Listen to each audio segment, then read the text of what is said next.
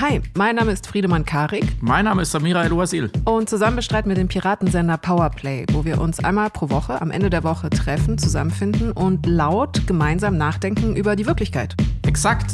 Ich bin Medienkritikerin, Schauspielerin und Musikerin und Autorin und noch einiges mehr. Du bist Schriftsteller, Autor, Mensch und deswegen lesen und schreiben wir natürlich viel und versuchen das am Ende der Woche nochmal zu kondensieren, indem wir uns immer zwei, drei, maximal vier Themen raussuchen, die in der Woche interessant waren. Das kann von den ganz großen politischen Themen sein bis zu auch äh, kleineren Aussagen, manchmal auch eigene Beobachtungen, eigene biografische Dinge, was uns so widerfahren ist. Meistens aber bekommt man auch einen ganz guten Überblick darüber, was die Welt gerade bewegt.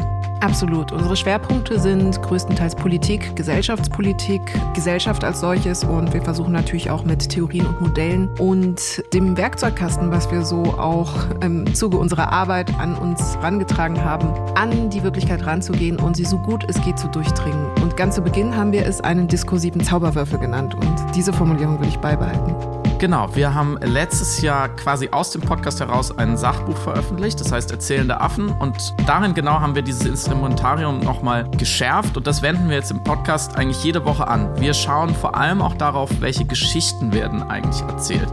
Wer versucht uns die Wirklichkeit wie zu verkaufen? Wo kann man eine Lüge entlarven? Wo ist etwas nicht ganz präzise? Worüber reden wir und worüber sollten wir vielleicht reden? Und um es ganz konkret zu machen, welche Heldenreise zum Beispiel beschreitet ein Wlodomir Zelensky und welche Ideologien, welche Mythen verbreitet ein Wladimir Putin? Das gegeneinander zu stellen, uns nicht immer einig sein darin, aber doch versuchen auf einen gemeinsamen Punkt zu kommen, das bereichert unsere Woche enorm.